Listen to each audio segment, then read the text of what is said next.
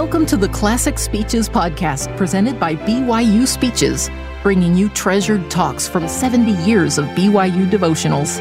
Be sure to check out our other podcasts by searching BYU Speeches wherever you get your podcasts or by visiting speeches.byu.edu slash podcasts. My dear fellow students, I'm thrilled to be with you on this memorable occasion and to share it with my sweet companion, Dantzel, my father, Marion C. Nelson, and other members of our family. And I'm honored to be in the presence of President Sister Holland. I'm always a better man when I'm in their presence. I should like to pay tribute to you and to those unseen who are similarly sacrificing that you might be here.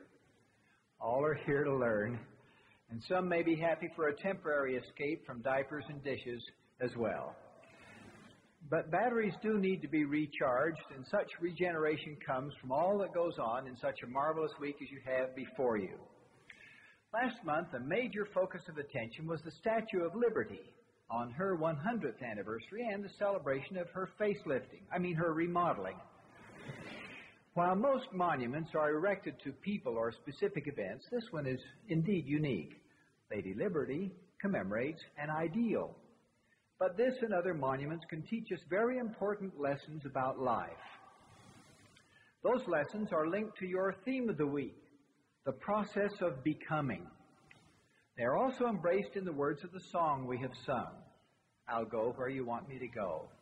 Within its text are several powerful commitments to action, including, I'll go where you want me to go, I'll do thy will with a heart sincere, and I'll be what you want me to be.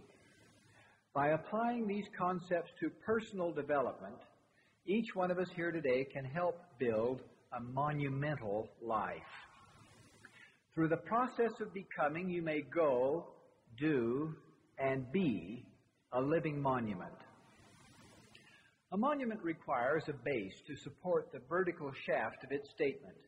The Statue of Liberty, for example, has a splendid 89 foot pedestal erected on a 65 foot star shaped base. A monumental life also begins with a broad base of understanding. This is one reason you're here today to learn, to acquire information and inspiration that will strengthen your pedestal of preparation. But you know that knowledge itself is rarely monumental. Just as pancake batter cannot make pancakes until exposed to heat, more than knowledge is required to mold a monumental life.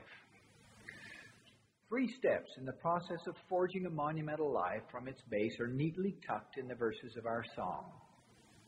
I'll go, I'll do, I'll be. These three statements comprise the outline of my message. Step one is I'll go. But before we go anywhere, it's well to consider where we've been. Life's journey did not start with our first mortal breath. Prior to our birth, we were with God as His Spirit children. We talked with Him, we walked with Him, and we knew Him. We shouted for joy with the prospects of a journey to planet Earth, to gain a physical body, and to experience unique challenges here. I suspect we were terrified at first when we were told that we would forget father, friends, and facts that we formerly knew so well. I can believe we were calmed when informed that our Father in heaven would provide prophets and scriptures to guide us and would provide a means whereby we could communicate with Him through prayer and the spirit of revelation. But still, we may have been a little insecure when we learned that faith, faith to believe the intangible was the key to success in our journey. Faith was to be the critical component in our safe return to our Father in heaven. Few have had better insight into this concept than did Abraham, who recorded. And now the Lord has shown unto me, Abraham, the intelligences that were organized before the world was and among all these, there were many of the noble and great ones. And God saw these souls, and that they were good. And he stood in the midst of them, and he said, These I will make my rulers. For he stood among those that were great and good. And he said unto me, Abraham, Thou art one of them. Thou wast chosen before thou wast born. And there stood one among them that was like unto God, and he said unto those who were with him, We will go down, for there is space there, and we will take of these materials, and we will make an earth whereon these may dwell. And we will prove them herewith, to see if they will do all things whatsoever the Lord their God shall command them. That's the end of the quotation which you recognize came from Abraham 3 22 through 25. Now, once here, the journey through life for each of us may include other travels in order to meet one's personal rendezvous with destiny. Father Lehi and Mother Sariah departed from the wealth and security of Jerusalem to trek for many days across hot desert sands to the eastern shores of the Red Sea. Then, Lehi asked his sons to return to Jerusalem to get the brass plates of Laban. What did that assignment entail? If we were to compare that to our own area, we would have walked a distance nigh equivalent to that from Provo to St. George across scorching sand with no freeways, no air conditioning, and no cold drinks. Then how would you like to be asked to walk all the way back to Provo tackle a tough assignment, and then walk back to St. George. No wonder Laman and Lemuel murmured. That was the setting for this matchless statement of Nephi. I will go and do the things which the Lord hath commanded. For I know that the Lord giveth no commandments unto the children of men, save he shall prepare a way for them, that they may accomplish the thing he commandeth them. You know the story. They eventually returned with the brass plates. Even Mother Sariah had complained when her sons were required to make this long, hazardous journey. Shortly thereafter, they were told by their father to return once again to Jerusalem, this time to get Ishmael and his family. Now, perhaps each young man felt a bit better about it this time, knowing there might be a possibility of being rewarded with one of the daughters of Ishmael to become his wife. This rugged discipline was but prologue to their going subsequently all the way across what we now know as the Saudi Arabian Peninsula to its southeastern shore where ships were to be built.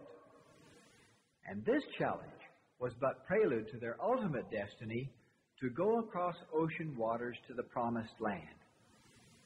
In fact, much of scriptural history reports requirements of the Lord's prophets and his people to go to their particular proving grounds. For David, his destiny with Goliath required him to go to the valley of Elah. Moses had to go to the heights of Sinai and to the depths of the Red Sea, whose waters had been parted by the power of the priesthood he bore. Joseph Smith, Brigham Young, and our early pioneer predecessors had to go from the eastern extremity of the United States to Ohio, Missouri, and Illinois, and then across a hostile environment, where they established the mountain of the Lord's house in the top of the mountains at a place we now know as the world headquarters of His church. All eight of my great grandparents individually converted to the church in populous nations of Europe, had to go from their family and the comforts of home to this new land and across its challenging terrain, eventually to settle in the little town of Ephraim, Utah. All eight of them. Now, each one of us will have to go to unique testing grounds of faith for some, it may be abroad or on missions, for preparation or assignment far beyond comforts of home, family, and friends. For others, particularly you busy young mothers or fathers, your appointment with destiny is within the walls of home.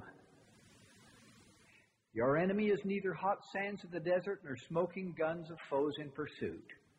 but heated efforts of the adversary to undermine your marriage and or the sanctity of your family unit. For the monument of your life to rise from its pedestal of preparation to your appointed site of destiny, you must go where the Lord wants you to go. Wherever it is, go. Go with the same faith that allowed you to leave your heavenly home in the first place. Step two, I'll do. These words remind me of the development of our favorite primary ch- song, I Am a Child of God.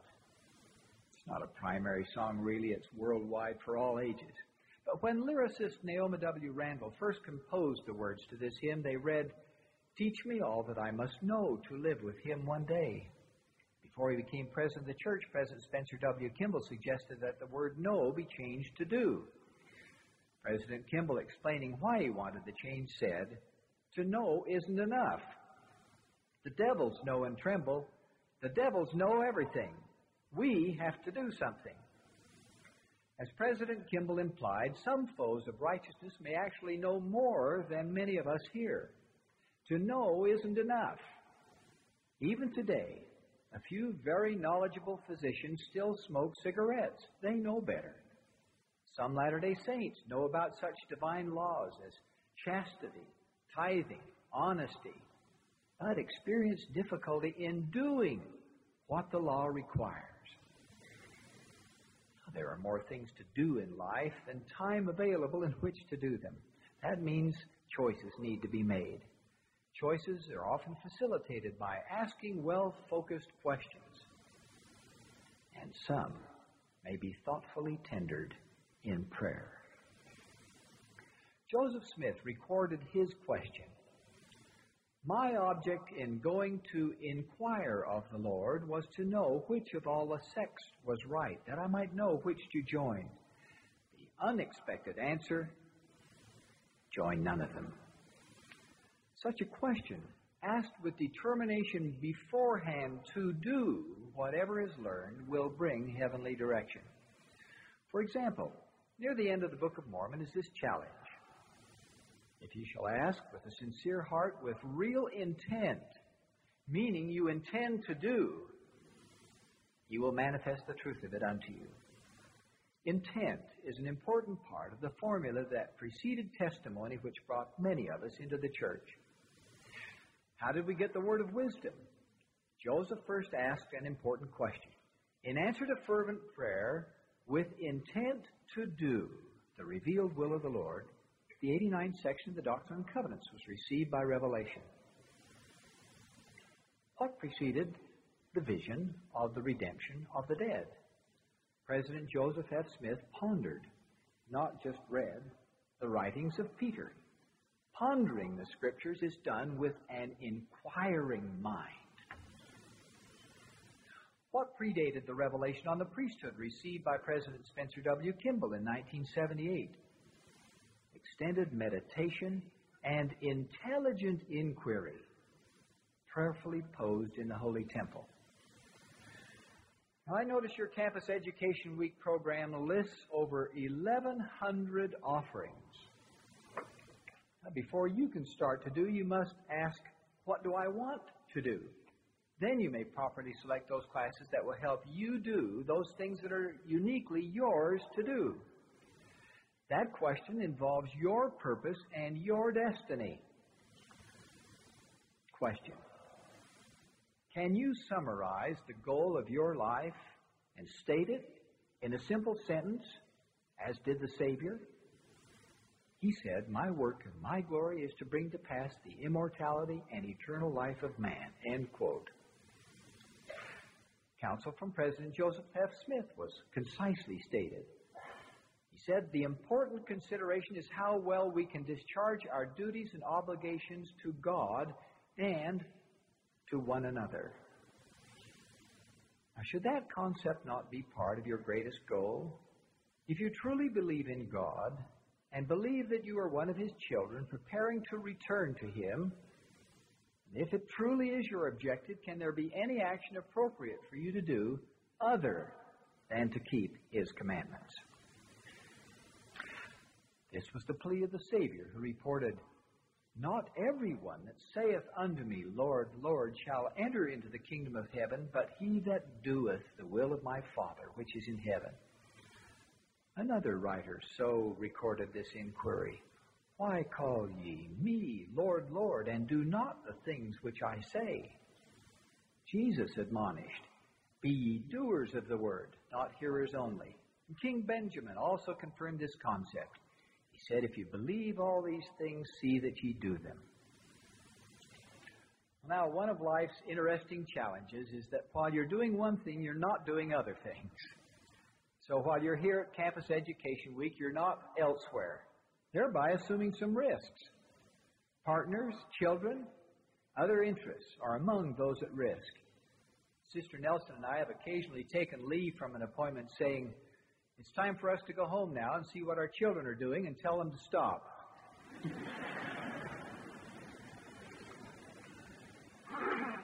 There's also a risk of discouragement when you return to your usual routines.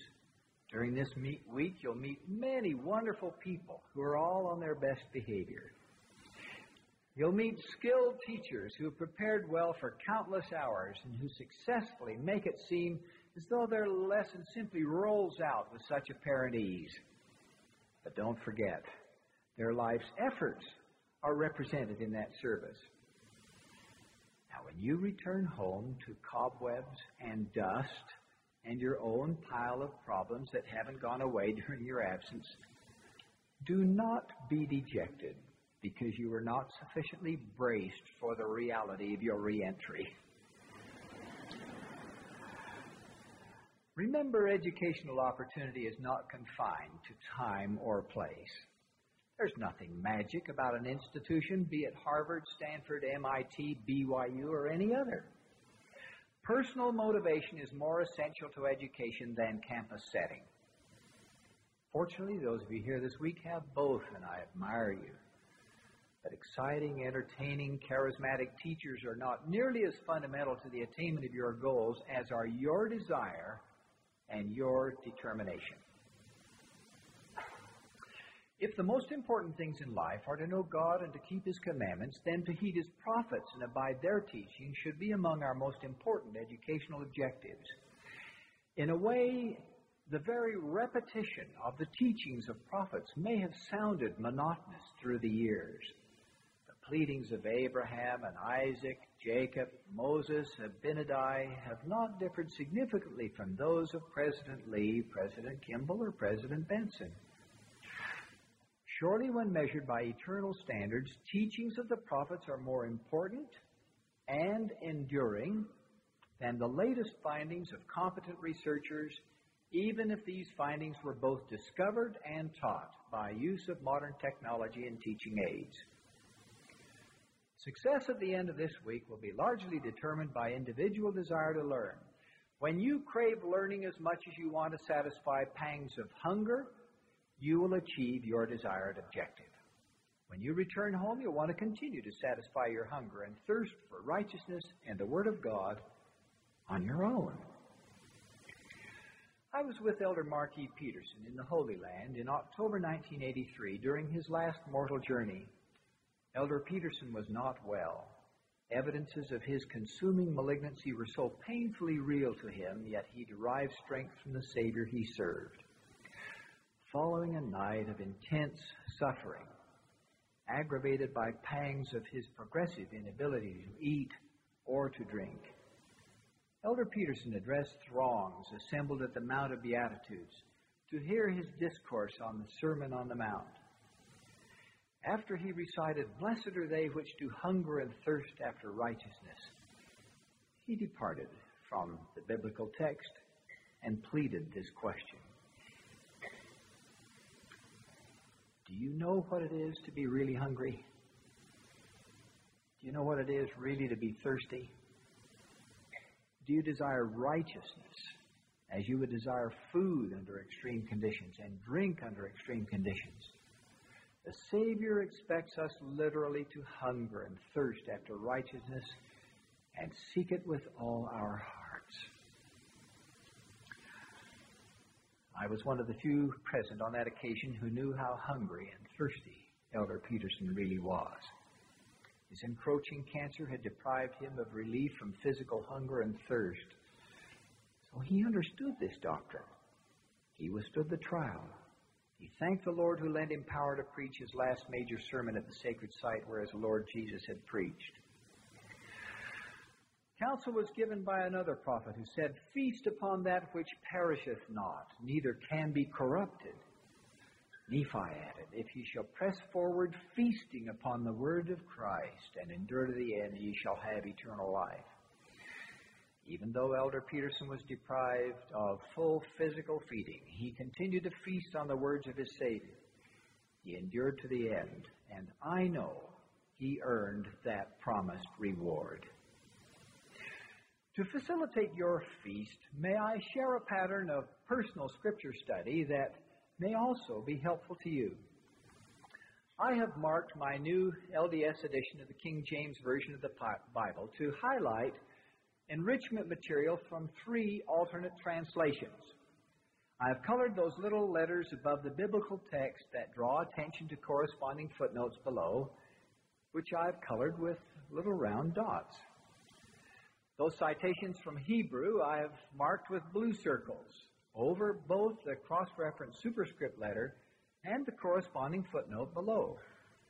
The Old Testament comes to us primarily from the Hebrew language or those languages closely associated with Hebrew. Now, the New Testament comes to us primarily from the Greek language.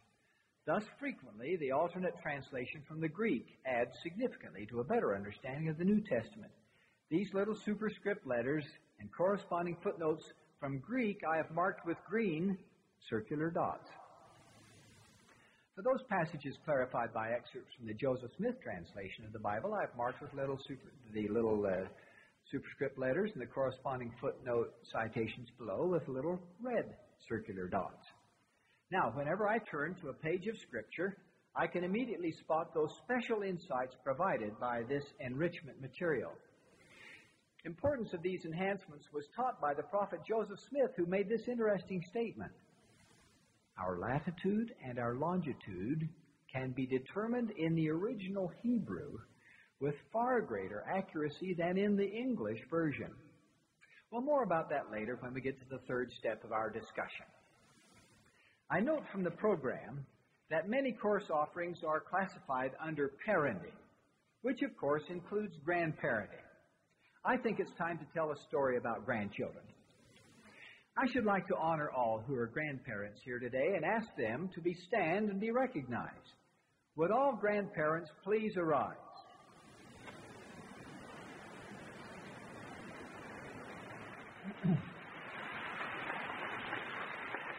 what a marvelous sight.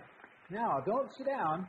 While you continue to stand, will those who are not yet grandparents stand as well? As I think you all need a little rest.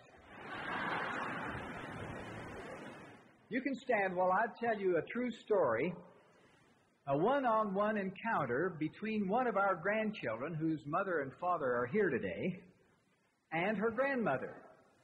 It occurred during one of those special moments when they were alone.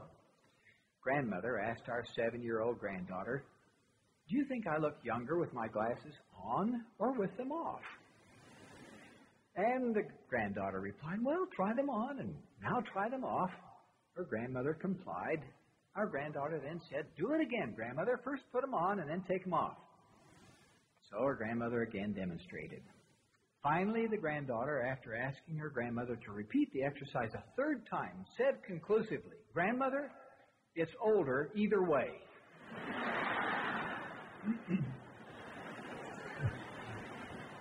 Sensing that her candor may have exceeded her diplomacy, our granddaughter then added, Grandmother, have you tried oil of Olay?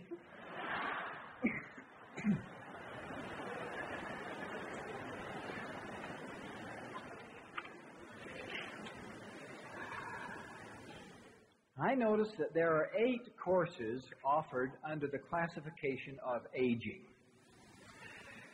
Each time I go to the barber shop, I see the sheet that's been swirled about me has collected clippings that are grayer and scantier than usual, than even the time before. But seriously, I give thanks for the aging process. Yes, I'm grateful to be alive to participate in it. Our bodies are such magnificent creations. The healing power in each one of us causes broken bones to heal, cuts and bruises to repair themselves. Contemplate what would happen if you could create a chair that would repair its own broken leg, or if you could make stockings that would mend their own runs. If you could do that, literally you could create dynamic life that would perpetuate itself infinitely. Now, our bodies capable of self repair would do the same thing were it not for aging. Life on this earth would be without end and without hope of eternal life with our father, mother, and loved ones if the healing process responded in this marvelous way to all injuries and illnesses. That hope we had in the beginning to return to our Father in heaven would be but a baseless dream were it not for the assurance provided by the aging process. Alma so taught his son Corianton. It was not expedient that man should be reclaimed from this temporal death, for that would destroy the great plan of happiness. Be grateful for the privilege of aging and all that it provides. These marvelous bodies deserve our best daily care. So, as you consider optional courses on uh, fitness and uh, sports, health, and self improvement, may you remember that no code of health can compare with the 89th section of the Doctrine and Covenants for brevity, content, and efficacy. Things do go wrong with these bodies from time to time. Lady Liberty and those of us eager to prolong useful life can appreciate help provided by necessary and timely repairs. We should remember the remarkable principle revealed from our Creator to the prophet Joseph Smith. For whoso is faithful unto the obtaining of these two priesthoods of which I have spoken, and the magnifying their calling, are sanctified by the Spirit unto the renewing of their bodies. Now, those choosing courses on family, human relations, marriage, parenting, time management, keenly aware of pressures of priority at home, at work, and in the church, would do well to remember this revelation. D&C 23 and 3. Thy duty is unto the church forever, and this because of thy family. Thus, service in the church is not competitive, but is essential to anneal our families. As we review these things to do, we see they eventually lead us to the third step of our discussion today I'll be. To be involves the process of becoming. That's the theme of your campus education week. The word becoming appears in the standard works in only nine verses of Scripture. Two of these references pertain to the Lord's becoming who he was. Third verse pertains to the mortal body and its becoming spiritual and immortal at the time of the resurrection. All six remaining verses employing this word refer to the ongoing battle of the flesh becoming subject to the spirit. We feel this every day as carnal temptations of the flesh contend with our deeper desire for spiritual supremacy.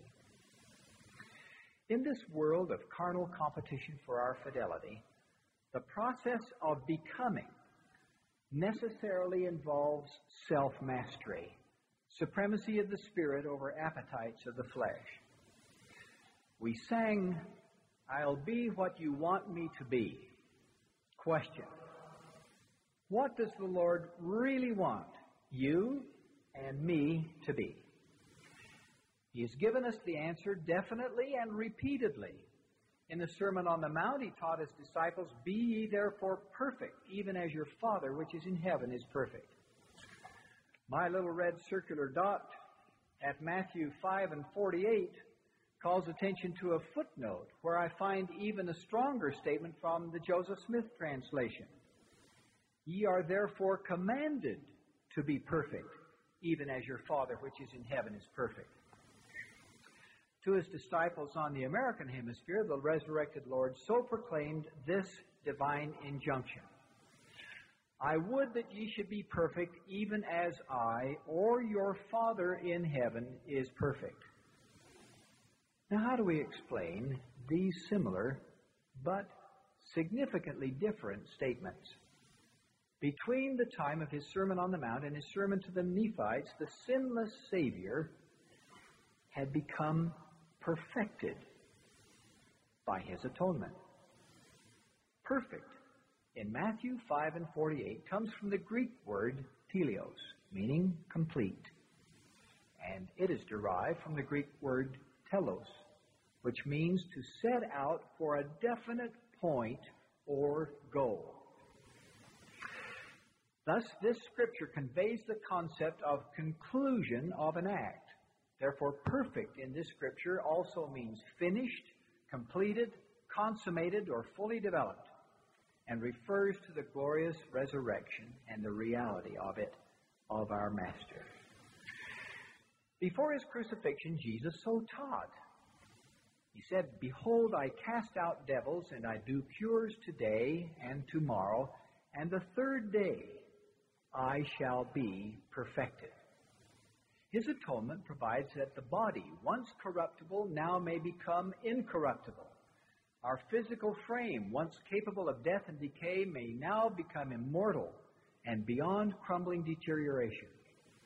That body, presently sustained by the blood of life and ever changing, may one day be sustained by spirit, changeless and incapable of death anymore.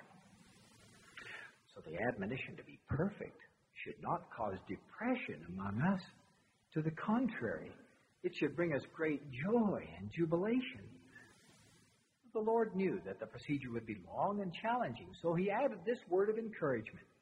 He said, For verily I say unto you, the best gifts are given for the benefit of those who love me and keep all my commandments and seeketh so to do, that all may be benefited. Those who are really seeking to do His will are recipients of His blessings, for He knows the intent of our hearts. As He concluded His ministry among the Nephites, Jesus issued this powerful challenge What manner of men ought ye to be? Verily I say unto you, even as I am. Now, I know from long experience as a teacher that the surest way to lose students is to use long or numerous quotations. Attention's easier to maintain through amusing stories. But I have not been called as an apostle to entertain, but to teach the word of the Lord. You too are disciples, as well as teachers and students. I know you can stay with me as we climb the hill of enlightenment from direct study from the Scriptures you'll fasten your mental seat belts, let's see how much we can learn about these two little words, I am. Are you with me? These two words, I am, the simplest words in all Scripture, are written in the Greek language as ego eimi. And in the original text of the Old Testament, I am is read in Hebrew as hayah. Now, let our jargonal journey begin with John 8 and 58. Inquisitors once asked Jesus if he had seen Abraham. Jesus said unto them, Verily, verily, I say unto you, before Abraham was, I am. Now, in the Greek text, these two special words are ego eimi. And my green dotted mark at the superscript B at John 8 and 58 draws me down to this green dotted footnote, which says the term I am used here in Greek is identical with the Septuagint usage in Exodus 3 and 14, which identifies Jehovah. Well, what does that mean? Let's turn to Exodus 3 get the frame of reference for verse 14, let's start at verse 11. The scene is on Mount Sinai. A dialogue is taking place between Jehovah and Moses. I presume Moses was suffering some kind of identity crisis at verse 11 when he said unto God, Who am I that I should go unto Pharaoh, that I should bring forth the children of Israel out of Egypt? Egypt, the most powerful nation in the whole world. And he said, Certainly I will be with thee. This shall be a token unto thee that I have sent thee. When thou hast brought forth the children out of Egypt, ye shall serve God upon this mountain. And Moses said unto God, Behold, when I am come unto the children of Israel, and shall say unto them, The God of your fathers has sent me unto you, and they shall say unto me, What is his name? What will I say to them? He was having an identity crisis not only with himself, but with the Lord with whom he was conversing. God said unto Moses, I am that I am. And he said, Thou shalt say unto the children of Israel, I am hath sent me unto you. In the Hebrew language of the Old Testament, I am comes from the word hayah. Translated into English, it means to be, existence, and applies as well as to the future as it does to the present tense. Indeed, this verse could be translated equally well I will become what I will become. Here to Moses, the premortal Messiah is proclaiming not only one of his names, but choosing a word that could literally imply the redeeming role he was yet destined to fulfill. Two other facts about the word hayah are of interest. Hayah is the Hebrew word from which the word Jehovah is derived. It is closely related to the Hebrew term havah and shares in two of three, three, two of its three characters in common. Hava means to be, as does Hayah, but it also has the connotation to breathe. Are there hints hidden in the deep meaning of God's reply recorded in Exodus 3 and 14? We know the treasured truths that the Lord God Jehovah, creator of heaven and earth under the direction of the Father, revealed to Moses one of the Lord's special names. This word may have intimated his role in the eternal existence of man, including the inception of breath of life into his nostrils to man's potential immortality. All this was to be made possible through the atoning sacrifice for which he, Jesus the Christ, was to be sent to the earth to effect. Now let us look at selected verses from the New Testament. Let's open to Mark 14, 61 and 62. Again the high priest asked him and said unto him, Art thou the Christ, the Son of the Blessed? And Jesus said, I am.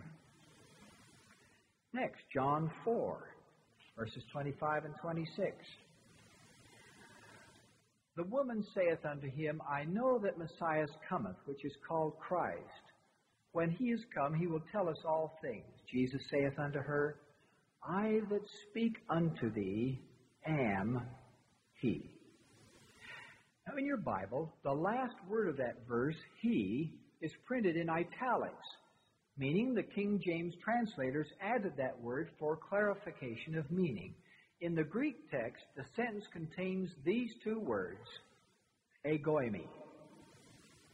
This, thus, the words of Jesus could, in this passage, be translated, I am, is speaking to you.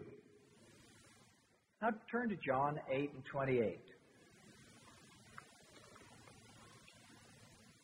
Then said Jesus unto them, When ye have lifted up the Son of Man, then shall ye know that I am He, and that I do nothing of myself, but as my Father hath taught me, I speak these things. Here again, King James translators added the word He after I am, and italicized it to note their honest addition. But the Greek New Testament records, When shall, then shall ye know that eimi, I am. Yes, before Abraham was, Jesus was, I am. Haya in Hebrew and ego eimi in Greek. Under the Father's plan, Jehovah, Creator, God of this world, Savior and Redeemer, was indeed the great I am. Although this phrase, the great I am, does not appear in the text of the King James Version of the Bible, it is evident that the prophet Joseph Smith understood this concept well. Three times he recorded this wording in the Doctrine and Covenants in verse 1 of sections 29, 38, and 39. Now I'll conclude our scriptural sojourn by returning to the challenge of Jesus to us. What manner of man, men, ought ye to be, even as I am? So, my brothers and sisters, be inspired by such an example and by great monuments, and consider your living a monumental life during this education week, enlarge the pedestal of preparation and then ultimately build on these three fundamental steps. I'll go. Go with faith to the arena of life's challenge. Two, I'll do. Do whatever you can to erect a shaft of righteous endeavor that will remain even beyond your days. Three, I'll be. And be not weary in well doing, but let them that suffer according to the will of God commit the keeping of their souls to Him in well doing as unto a faithful Creator. Be not discouraged when imperfections of yours and of your loved ones seem more than you can bear. And please continue in patience until you are perfected. Then you may be even as the Lord pleaded, even as I am. You will be numbered among his elect and will be known of him at the glorious advent of his second coming.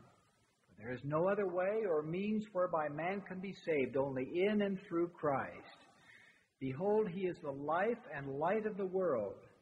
He is the word of truth and righteousness.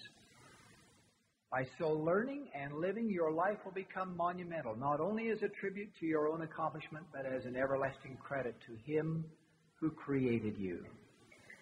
God bless you to go where He wants you to go, to do His will with a heart sincere, and to be what He wants you to be. I pray in the name of Jesus Christ. You've been listening to the Classic Speeches podcast presented by BYU Speeches.